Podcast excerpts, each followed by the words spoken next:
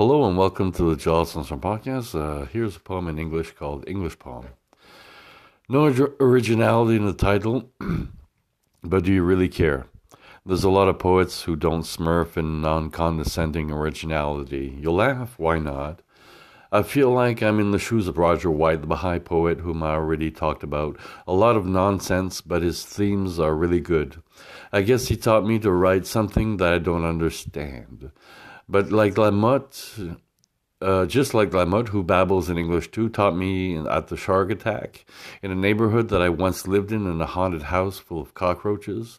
I have energy this morning. I felt I slept well.